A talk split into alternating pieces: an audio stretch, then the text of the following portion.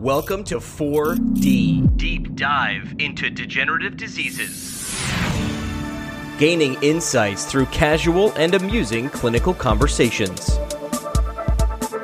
Welcome to 4D, a podcast brought to you by the Degenerative Diseases Special Interest Group of the Academy of Neurologic Physical Therapy, a component of APTA. The information in this podcast is meant for the benefit of physical therapists. It is not meant for personal medical diagnosis and or treatment. Individuals should always consult an appropriate medical practitioner with questions. I'm Ken Vinacco, a physical therapist practicing in the outpatient neuroclinic at Rhode Island Hospital, and I serve on the podcast committee of the DDSIG. Today, we are talking about post polio syndrome, also known as PPS, as a continuation of our rare degenerative diseases podcast series. I'm very excited to be here today with Dr. Carolyn DaSilva, who's a professor in the DPT program at Texas Women's University at the Houston campus. I'd like to give you the opportunity to share a little bit more about yourself, though, Carolyn, and thank you very much for being here. Well, thank you for the invitation. I really appreciate it. Um, I've been a physical therapist for longer than most of y'all have probably been alive.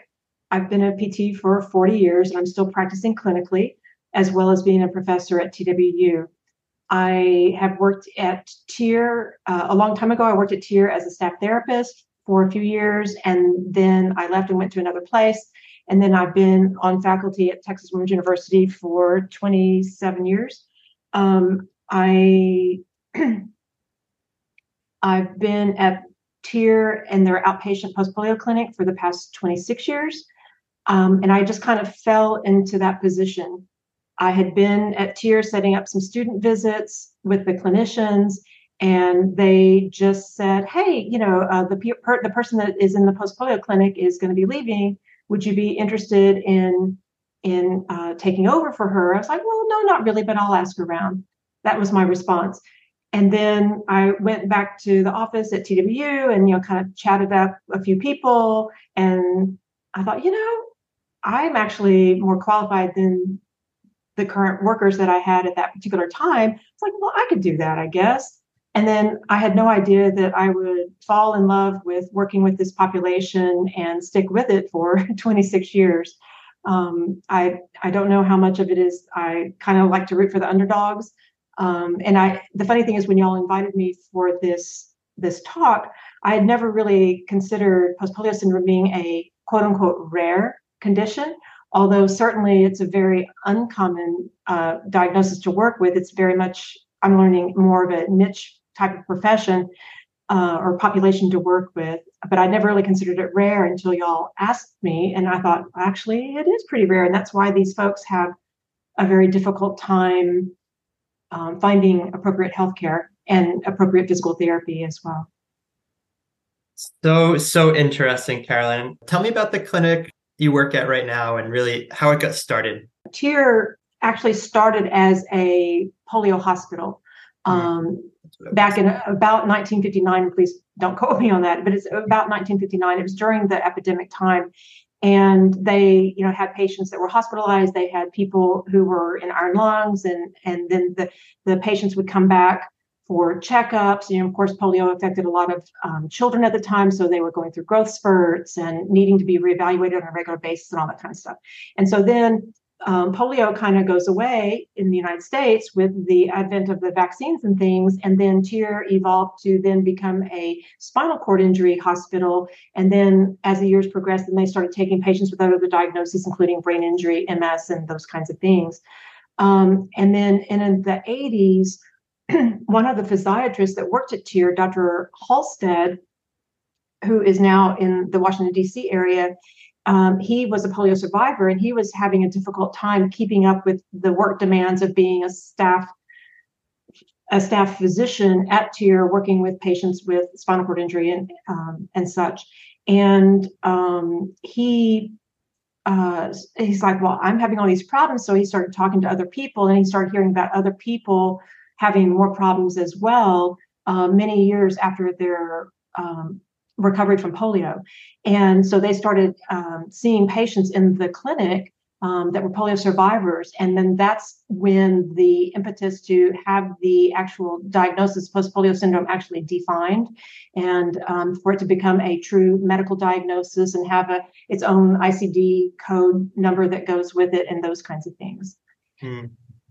That is a great segue to for my next question here, Carolyn, which I think it could be helpful for listeners who are unfamiliar with what post polio syndrome really means and maybe you could provide some background on the disease and what makes post polio syndrome different than like polio syndrome, for instance.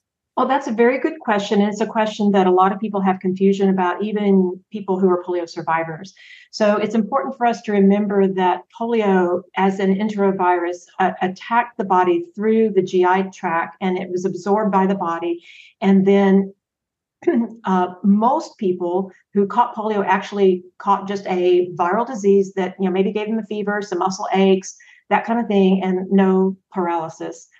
Uh, for a very small percentage of people who caught the polio, it actually invaded their nervous system and went into their cerebral spinal fluid and was interestingly very selective in how it attacked the nervous system in that it really targeted the anterior horn cells in the spinal cord, which are our lower motor neurons. Um, it because it was floating around the CSF, it also, you know, was swimming around over the surface of the brain and those kinds of things. And um, there is some there is some evidence of some level of encephalitis that occurred, but the most famous and most common presentation that we see would be the lower motor neuron disease. So it caused a flaccid uh, type of paralysis or weakness. Um, and it also tended to be very asymmetric and very sporadic in how it attacked those anterior horn cells. So, for example, um, in not any other diagnosis that I can think of neurologically, would you have somebody who, for example, uh, not to bore people with manual muscle test scores too much, but let's say you've got, you know, hip flexors at at a five out of five and quads at five out of five, and you've got an anterior tib at a zero out of five, and then you've got uh, your toe extensors at four out of five, and then you've got your everters at you know five out of five, and like where did the zero come from? And then you've got a three in the hamstrings, and you know whatever. So and and very asymmetric from a proximal distal, but also asymmetrical from a left right standpoint. Um, so it can present in a whole lot of very, very different ways. So anyway, you know, the epidemics in the United States happened. There were two main epidemics, but the most recent one that mostly affects us because the patients are still alive um, happened in the 1940s and 50s. So currently, most of the folks in the United States that are polio survivors, um, if they're American born, um, are going to be in their late 60s, 70s, 80s, and above. Um, however, with the amount of immigration that we have in the United States, and especially with Houston being such a diverse city, we do get a number of people who are foreign born. And so we've I've I've had patients in the clinic as young as 17 and certainly in their 20s and then you know in their 30s as well. But the bulk of our patients are going to be in their late 60s, 70s, and 80s. Um, and so people, you know, if you caught polio when you were six months old or six years old, there's a whole lot of growth that happens, you know, as you become an older child, adolescent, and adult. And then, you know, they they might have had a limp and maybe they were an AFO and used crutches or whatever. And then they they maybe had some surgeries to help them to get out of their braces and that kind of thing. And then they you know they wind up going to college they wind up you know raising families they go to work and they do all sorts of things and then as they get older um, then some of them and it's it's guessed that about up to half of the polio survivors will continue just to age with whatever weakness they have. And yes you know as we know that as everybody ages we tend to lose muscle cells. We tend to lose nerve cells and those kinds of things with the typical aging process. Um, but with up to half of the folks that are polio survivors, they can develop new muscle weakness, and it can be in muscles that they knew were weak, but it can also be in weakness that they did not know were weak uh, from the original polio onset. Um, there's a whole cluster of symptoms that can go with the syndrome. So, but the new muscle weakness is the hallmark thing that has to be present, um, and then it can be um, any combination of some of the other things. So, you know, along with muscle weakness, there can be some dysphagia, for example. There can be some breathing difficulties. There can be fatigue issues. There can be pain. It can be muscular pain. And certainly, if you've been walking with a limp for the last 40 years, it's easy to see how people can develop pain syndromes related to degenerative joint changes and those kinds of things as well. So many good nuggets to unpack there, Carolyn. Oh my gosh, that's that was great. And so it sounds like I'll hit on a couple points that you you talked on there. Sounds like one that a small portion of folks who you know contracted polio back in say the the 40s 50s they actually go on to develop like neurologic and sort of muscular impairments. And then i wanted to ask you is there a certain percentage of folks who developed polio and developed weakness at that point that go on to develop post polio syndrome? And is that a small percentage of folks that go on to develop post polio syndrome? A, a large majority of the folks? So it's it's up to about 50% will go on to develop post polio syndrome. According to the literature, there are um, there are some predictors of who will be most likely to have post polio syndrome. Um, so females uh, are one one group that tend to have more post polio syndrome than males. Um, also, the people that had more profound involvement initially um, are at higher risk of developing the post polio syndrome in later life as well.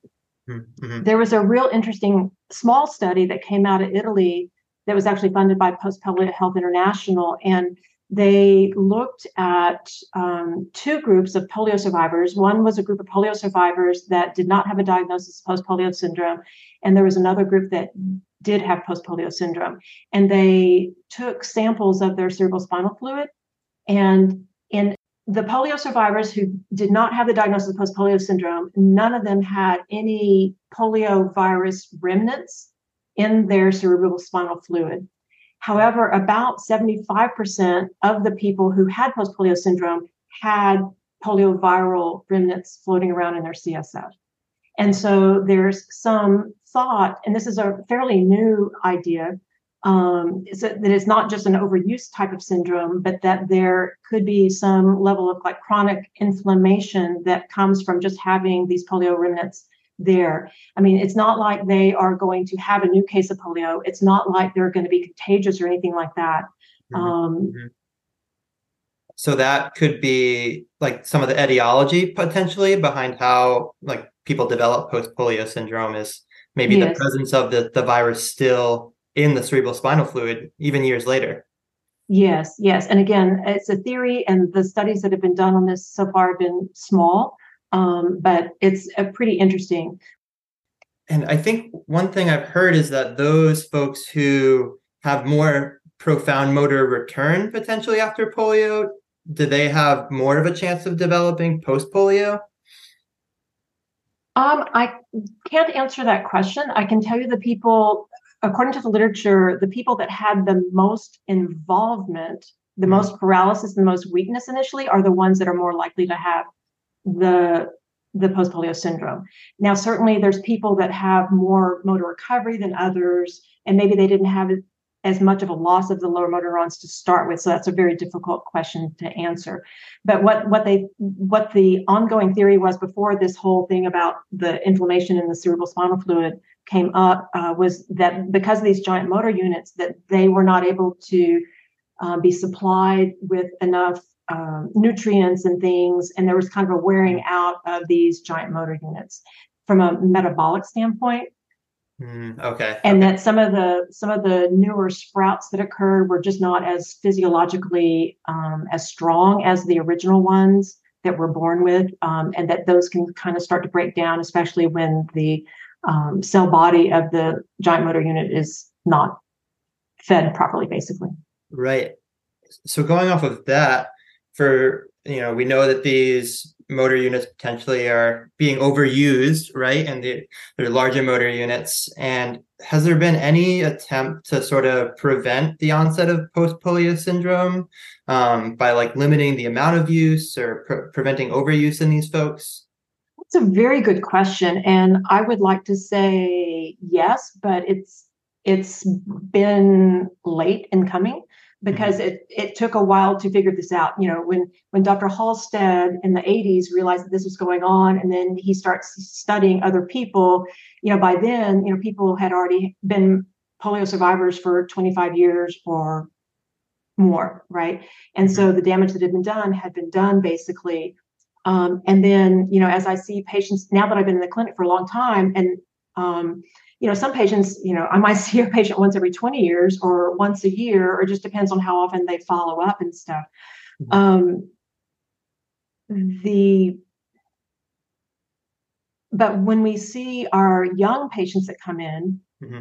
and now that i've worked with the you know the the 50 to 70 year olds who are now 70 and 80 you know years old or 90 um, when i see the young patients you know i know what these folks look like mm-hmm. right mm-hmm. and so i i will try to provide education for our younger patients um, that you know yes you're doing okay now however please be on the lookout for these signs of muscle overuse be on the lookout for these signs of degenerative joint changes you know this knee pain that you're having right now at the ripe old age of 35 you know it can get worse if you don't do something different. Now maybe that's something different it, you know maybe they had an injury where i mean you know a lot there's a lot of 35 year olds that might have an injury that might need an arthroscopy or something right? Mm-hmm. Um, but if but if it's just the g- general wear and tear because oh they bend their knee backwards you know to gain stability and they slam their knee back you know every time they take a step you know it's one thing if you're 35 but you know when you turn into a 45 year old or a 55 year old that can mm-hmm. cause a lot of knee problems right and it's so interesting too, Carolyn. I, I, feel like you're in a really unique position and that you're not just seeing folks with post polio syndrome, you're seeing folks with polio syndrome that are sort of you know coming to you as a, a specialty clinic right and yes. where polio hasn't been eradicated um, in the world yet yes. Uh, and there's still incidents of it so yes. so unique on that education um, and that, that must differ greatly between post polio and those with polio or maybe it doesn't well but it, it, it does and, and, if a patient comes to me and they're 70 and they have they their polio history was from when they were 10 years old if they haven't gotten post polio syndrome now by now they're they're on that good side of the 50% mark mm-hmm. right mm-hmm. Um, and so then it's just a matter of making sure that they're staying as safe as possible you know with walking and you know uh, risk of falling and and whatever it is that they're doing to keep them as healthy as possible to the end of their days basically. But unless they have another major medical issue that comes up like a hip fracture from a fall or you know a cancer diagnosis with chemotherapy or, or whatever um, they should perk along just fine basically um, to the end of their days. Right. I was thinking we could shift towards evaluation okay. of these folks too um, and sort of you're you're seeing these folks uh, with polio and post polio syndrome. Um, does your examination differ um, from that of a typical neurologic examination and those with other sort of neurologic diseases? Um, in this clinic, because um, in this particular clinic, I do the PT examination and I provide a lot of education kind of intermingled while I'm doing the examination, basically. Um, so I think that presentation is a little bit different than in a lot of other um, avenues. And also, I need to get their buy-in, especially if they're a brand new patient clinic. I need to get their buy-in immediately because I might not ever see this patient again. Mm. Um, we get patients because there's not very many post polio clinics in the United States. Um, we get patients from obviously all over Texas, but also from other states as well. Occasionally, we'll get occasionally we'll get somebody from a foreign country, mm-hmm. but um, I, I I need to get their buy-in, and so I'm really I'm really um, talking to them about, you know, their history, um, you know, what is it, you know, and I get a detailed history about, you know, what their home life is like. And then I go through the classic post polio syndrome symptoms. So, mm-hmm. do they have um, muscle um, cramping? And if they do, is it at rest or was it or was it with, or is it with activity? Mm-hmm. You know, generally, we don't see very much muscle cramping at rest in the regular population. Mm-hmm. I mean, upon occasion, yeah, you know, maybe your calf will cramp in the middle of the night, but you know, how often does that happen to us? You know, usually not very often. Right. Um, right. But for some of these people, it could be a nightly occurrence or it could be a weekly occurrence, and we know how noxious that is. Do they have muscles um, twitching? And it's not like the twitching like when you fall asleep where you kind of jerk Mm-hmm. It's more like, you know, how when your eyes, the muscles around your eyes kind of twitch, especially if you've been reading too much or you've been on the computer too long. Right. So they can get, you know, they can get little fasciculations and things in their skeletal muscles.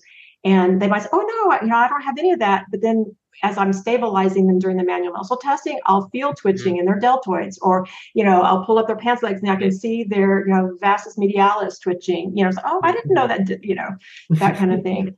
Um, so so uh, do they have cold intolerance? Um, do you know what about their sleeping? Are they do they wake up rested or do they wake up exhausted? How are they sleeping? And and talking about sleep hygiene activities mm-hmm. um, you know what do you do before you go to sleep? And and you know are you tossing and turning? And you know what's keeping you up at night? Mm-hmm. um, you know so pain can obviously interfere with your ability to sleep but there is quite a bit of depression and anxiety in this population as well. And we know that, that can interfere with sleeping as well. Mm-hmm um, we look at one of the big questions I always ask about falling. And then, you know, if they are falling, you know, I go into detail about, well, you know, what were the circumstances of your fall? And, you know, what were you mm-hmm. doing when you fell? And, you know, those kinds of things. Um, you know, how many injuries have you had because of a fall? Mm-hmm. All that. And then if they're not falling, I also ask them in detail about near falls because we know if they're stumbling and that kind of thing, that they're, that fall, you know, is coming. Mm-hmm. And so then I go into a manual muscle test um, and not just problematic areas, but I do a full body um, upper and lower uh, manual muscle test. Um, mm-hmm. I look at their posture in sitting and or standing as appropriate. And, uh, you know, there's a high prevalence of scoliosis. There's a high prevalence of leg length discrepancies in this population. Mm-hmm. Um, because of the orthopedic surgeries they had with, you know, tendon lengthenings and uh, tendon transfers and those kinds of things. There's all kinds of um, different deformities that can be present.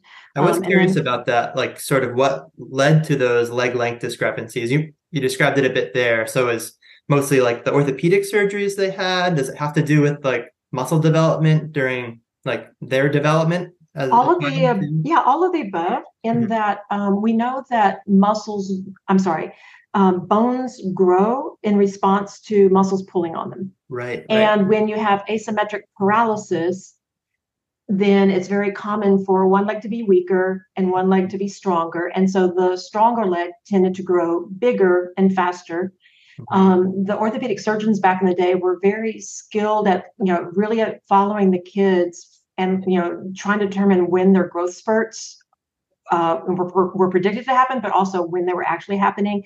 And so you'll see um, a number of them will have their growth plates stapled on the stronger side to stunt the growth on that side to try to allow the other side to um, catch up. So they would not have as many leg length discrepancies. Mm-hmm. Um, mm-hmm. And for the most part, I think that they did a very good job with their professional judgment or the professional guessing in that regard. Mm-hmm. Upon occasion, I'll have a patient where maybe they just missed it a little bit, where all of a sudden this weaker leg is now a little bit longer, um, which, but that, you know, thankfully didn't happen very much. Right. Um, and before we get too far into sort of the objective testing, too, I just wanted to go back to the subjective. And mm-hmm. it sounds like you need to get a very detailed history, right? Like with um, many of our patients, but you're asking very specific questions unique to their symptoms one of the symptoms I've seen with post polio syndrome is, is fatigue um, being very prevalent. And I'm wondering if you take like an activity inventory too and trying to understand what their day looks like and how that might contribute to their fatigue or if there are any other specific questions that, to fatigue that you may ask. I think that's a very good question, and I could probably do a better job at that clinically. Um, I'm not using a, a standardized measure of fatigue in the clinic on a routine basis. In um, a couple of the research projects that I've done before, I have used the fatigue severity scale um, from a research standpoint. Um, bottom line is, I know they're tired, and um, I do ask them, you know, like, so if they're if they're walking, for example, and their walking is limited, okay, are you is is it because your leg muscles are getting tired and then you feel like now your knee is kind of wobbly, that mm-hmm. kind of fatigue, or is it kind of a whole body type fatigue? Mm-hmm. And there is, um, especially if we think back to my earlier comment about the encephalitis component, mm-hmm. um, there can be kind of like a hitting the wall type fatigue, and there can be kind of like a brain fog fatigue that can happen as mm-hmm. well. And so that's something that we need to ask about because obviously that can greatly impact somebody's ability to work and to participate in you know social activities and, and those kinds of things as well. Right, absolutely. I'm sure education becomes like a really important piece there too. Right, right. And talking about energy conservation strategies, and um, you know, again, they don't they don't want to be. They were, for lack of better words, they were brainwashed as young people because you know we have to remember historically that the polio epidemic happened in the United States well, well before um, disability rights activists were mm-hmm. strong. Mm-hmm. Um, and disabilities were simply not accepted or acceptable, and there was a big stigma that went with it. Um, so they they work exceedingly hard to get out of their wheelchairs and get out of their braces. Yeah. And so we see a lot of very we call it type A plus personality, very you know um, hardworking. Uh, according to the literature, there's more, the polio population has more college educated people in their population than in the general population. Okay. Um, and you know, time after time, you know, like these people tell me what their daily schedules are. It's like, okay, I'm exhausted and I don't have a history of polio. you know, listening to some of their schedules, you know. Yeah, yeah, it's interesting too. I've I've had what, two patients with post polio syndrome, and you mentioned being resistive to like assistive devices and help and that's certainly something that i've encountered too and it's just interesting to consider as we've developed as a culture and accepting and sort of helping um, this population and sort of their their own perceptions. So it's something of course we have to navigate right? Yes yes. Mm-hmm. and I, I i give a lecture to um, my entry level students and then when i work with the neuro residents um, that are local and it's part of my lectures with them. And i give an example of the manual muscle testing scores for this one gentleman i had. And at the time that i first saw him he was in his late 50s and he was a consultant businessman person. And he was you know going and seeing clients at their at their offices and their places of business and things. And he was in and out of his car all the time. And he was having a lot of back pain and you know some leg pain and all this and so he's telling me about all this stuff. And, you know, he comes in and he's got a straight cane. It's like, okay, he's got a straight cane. So I muscle test this guy. He had zeros, ones, and twos throughout his two lower extremities. Oh he had not a single three in his leg or anything higher. We're like, holy moly. and he was falling, you know, and that was one of the reasons why he had back pain because he had fallen and hurt his back. And I, so I said, so what if you had more support? You know, what if you had a pair of crutches and the way he walked, he was completely and totally relying on his ligaments and things. And I thought, if I even tried to put braces on him, I would completely disrupt his compensatory mechanisms, and then he wouldn't be able to walk at all properly.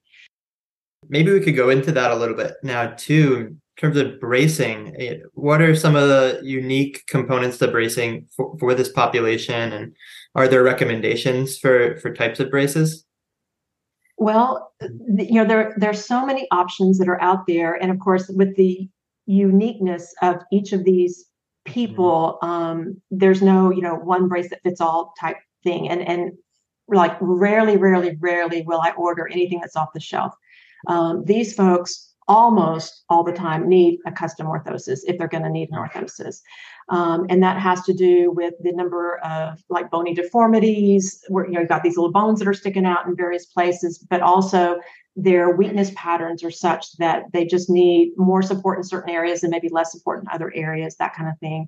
Mm-hmm. Um, you know, thankfully, the um, advancements and the funding sources that pay for prosthetics is finally starting to carry over into the orthotic world and mm-hmm. and some of the technologies that have been around in prosthetics for a long time are now available for our patients with orthoses and so that's enabled us to go into more of the um, carbon fiber um, right. designs that are lighter weight but stronger than the plastics mm-hmm. so that's been a big um, advantage for us um, another big technological advance that has occurred is the use of um, having with the KAFOs, the knee, ankle, foot orthoses, having the ability to utilize what's called stance control features, where the brace is unlocked when they're going through swing phase, and then it's able to lock while they're in stance phase.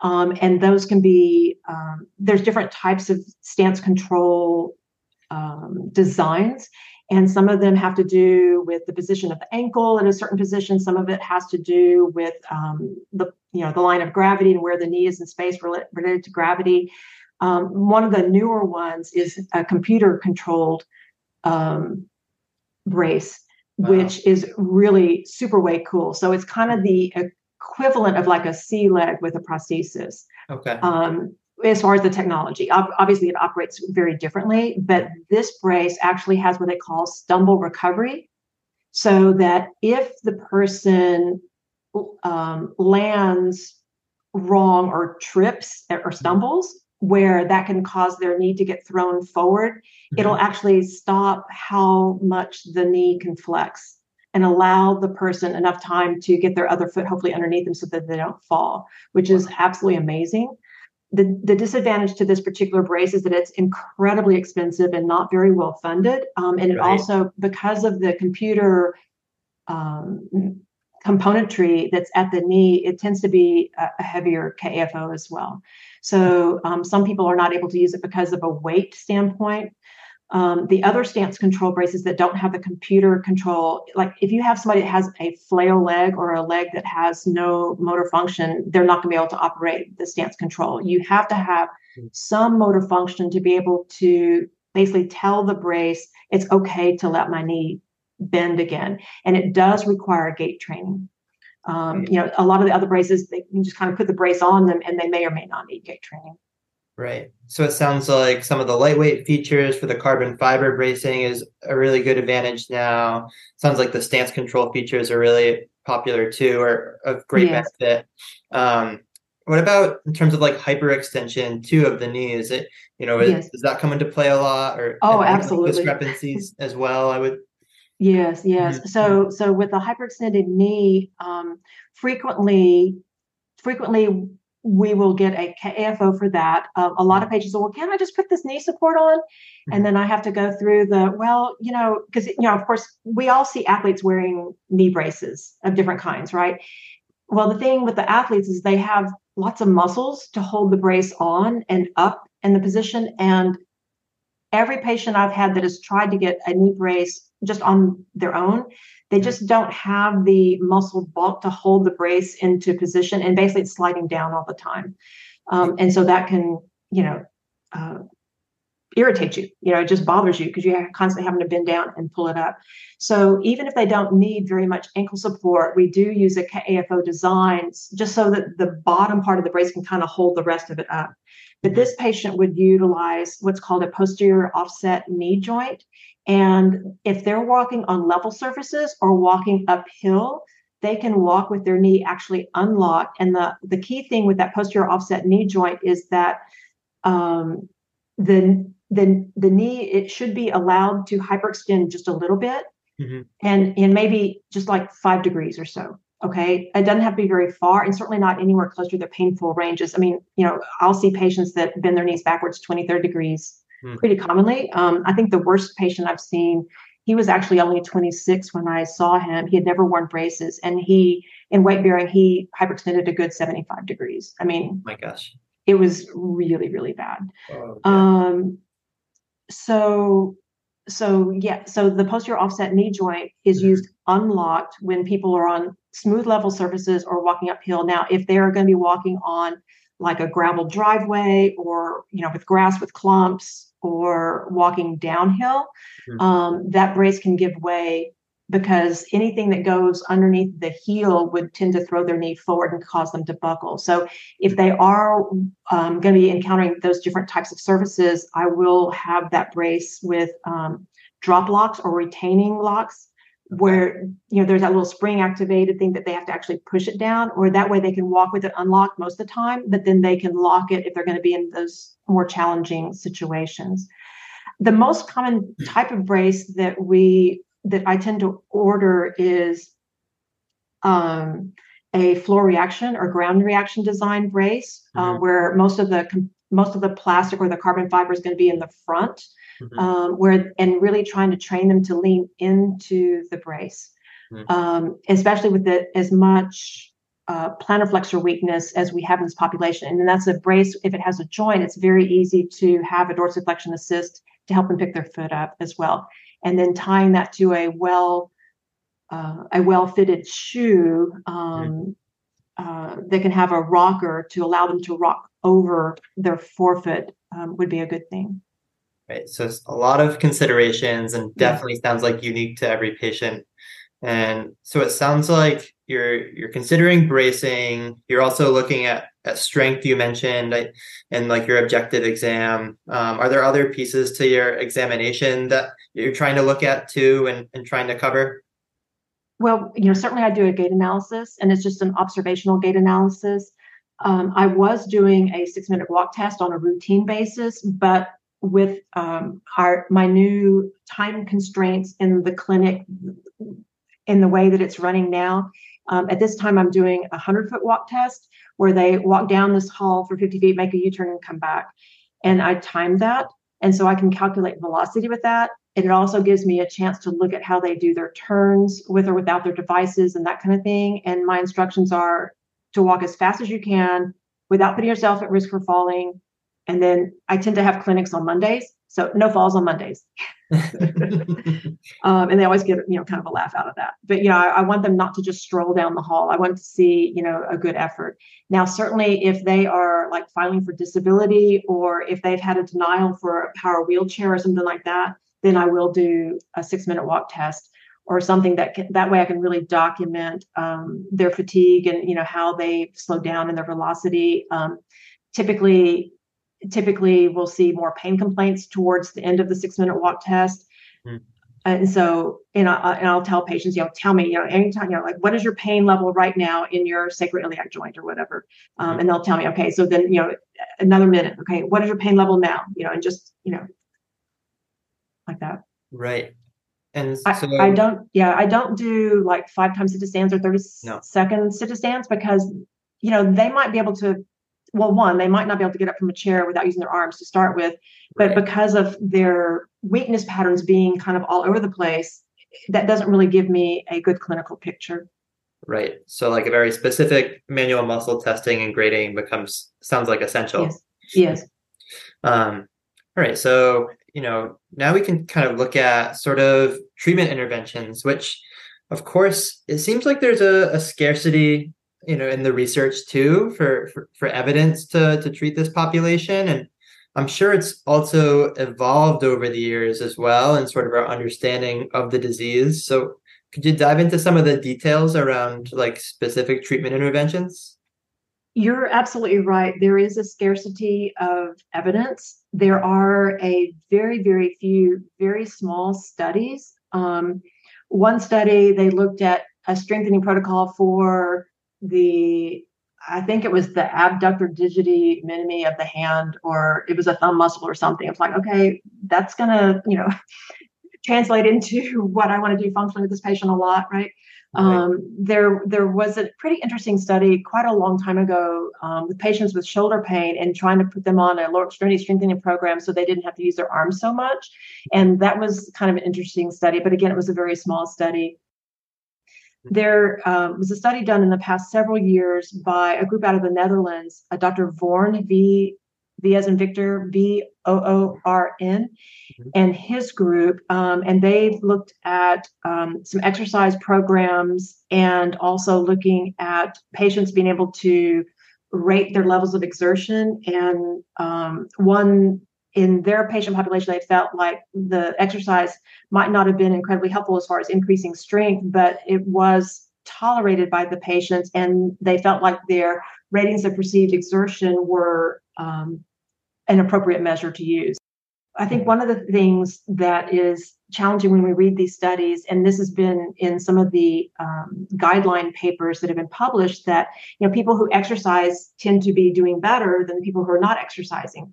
But we also have to keep in mind that the people that are signing up for exercise studies are probably a different population than the ones that are not signing up for exercise studies. And when you look at mm-hmm. the the inclusion criteria for these studies, you know, oh, by the way, they need to be able to walk and they need to be able to do this and they need to be able to do that, mm-hmm. that will in and of itself exclude quite a few patients. Um, and so again, it's it's very hard. But you know, one of the things I try to impart to my patients is that um, post polio syndrome. Well, one, you know, once people have healed from the polio, mm-hmm. it doesn't have to be a de- neurodegenerative disease. And with post polio syndrome, yes, that is neurodegenerative, but it doesn't mean that the patients have to get worse. Mm-hmm. We have a lot of patients in the clinic that that um, once they've been to us and they've been able to enact some of the lifestyle modifications or you know starting to use some equipment and those kinds of things um, they wind up in a new steady state they have a new mm-hmm. plateau and then some of them you know that maybe they've been plateaued for you know a couple of years or five years it's like you know i'm interested in resuming some exercise what do you think well you know what? You've been stable for a couple of years. How about let's go for it? Let's go for it carefully but let's go for it. And and you're really encouraging them to use their common sense and to listen to their bodies.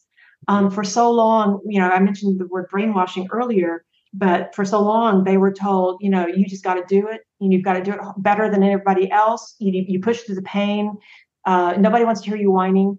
Mm-hmm. just you know you just got to do it. And so now if they if they've learned how to listen to their body and and to kind of modulate their activities accordingly then they can do very very well.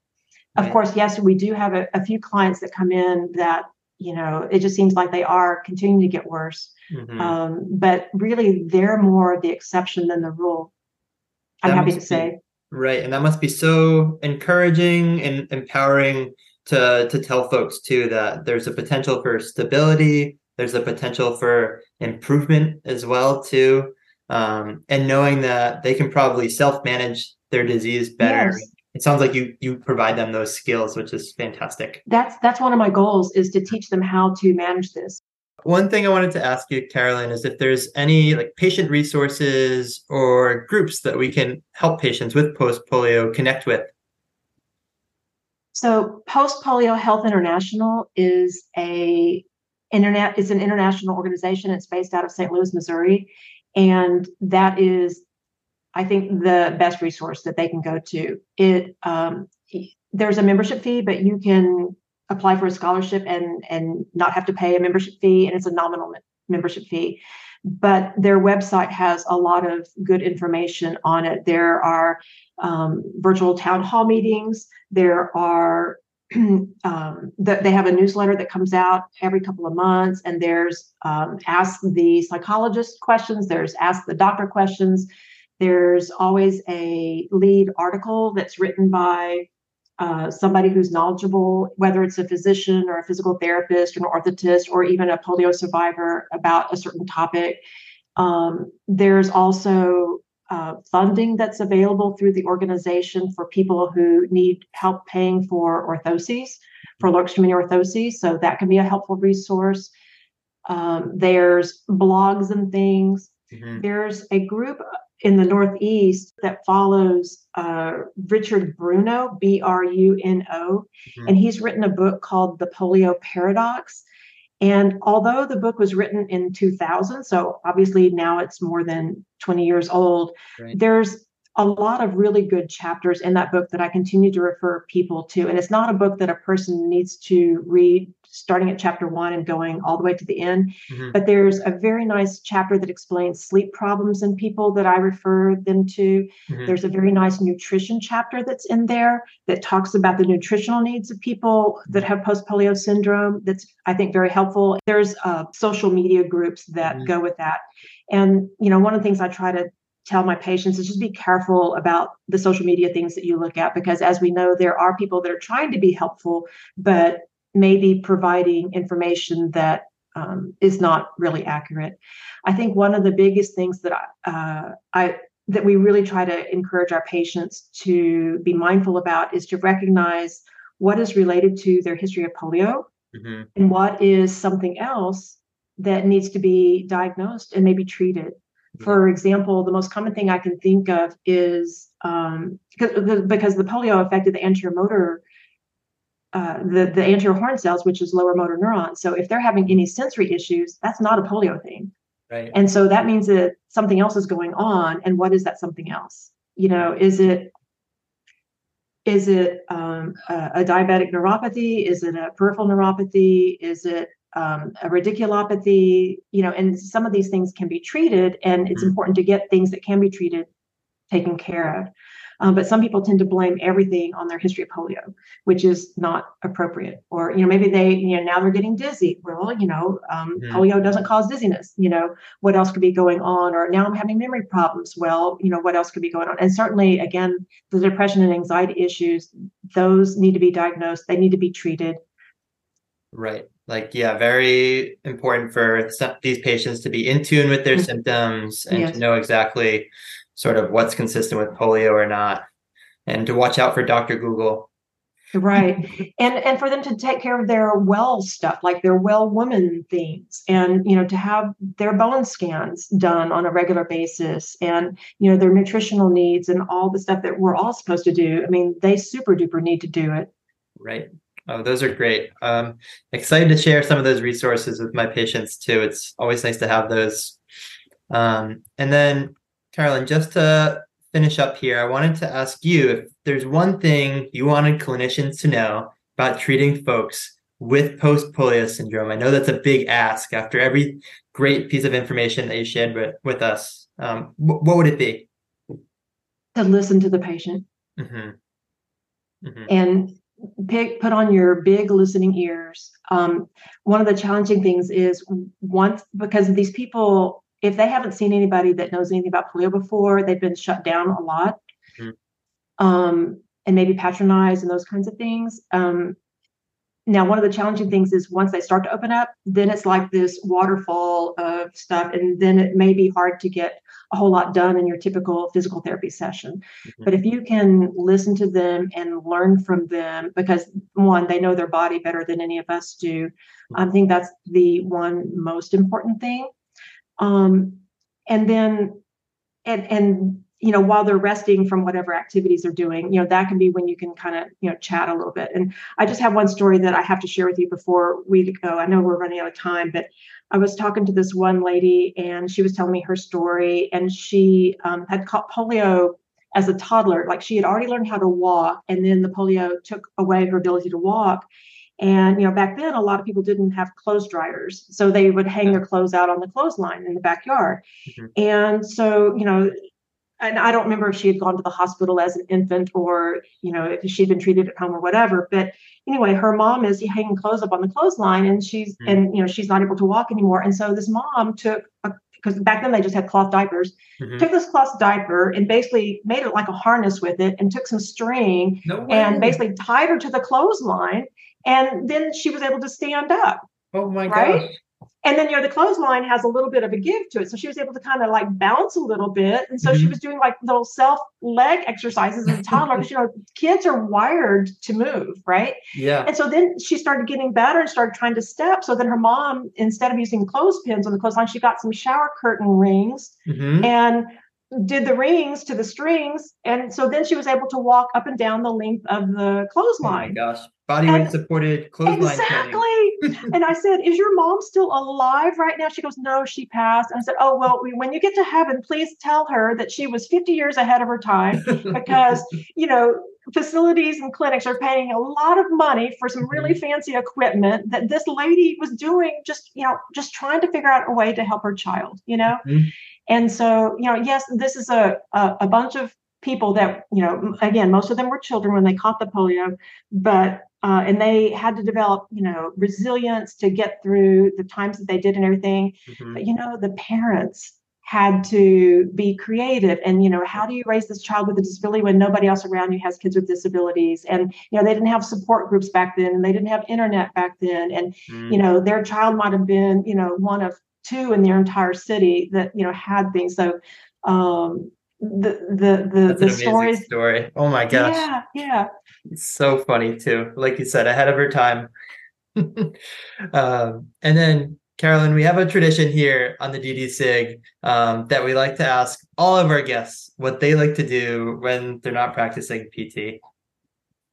I love to travel and I love to hike and I love to hike when I travel.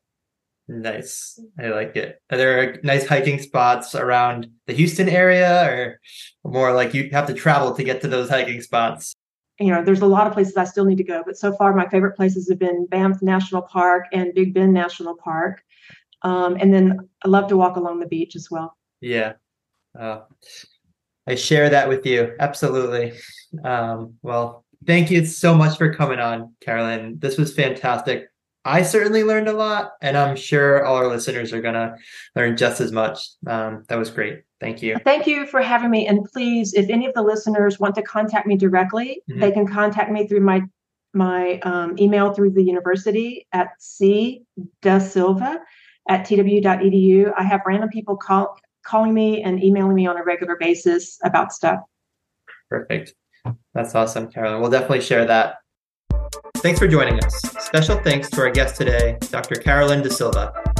This podcast was produced and edited by the ANPT Degenerative Diseases Special Interest Group podcast team. For more information on this SIG and the ANPT, visit www.neuropt.org. Our podcast team includes Sarah Zoller, Katie McGraw, Christina Burke, Arn Paget, Jeff Schmidt, Shannon Brown, and I am Ken Vinacco. Thanks to Jimmy McKay for providing music, and please share this episode with a colleague today. don't worry, Carolyn, I'll provide plenty of bloopers for us. So, likely, so no pressure there. I'm sorry. That's all right. That's why we're not doing it live. Thank God. so much for me looking like I knew what I'm doing, right? yeah, that's right. Yeah, yeah, Ken in Rhode Island doesn't try to compete with us up in Boston, so we're good. I'm in charge of two children right now who are sleeping, so if you see me run away, oh no. Come back.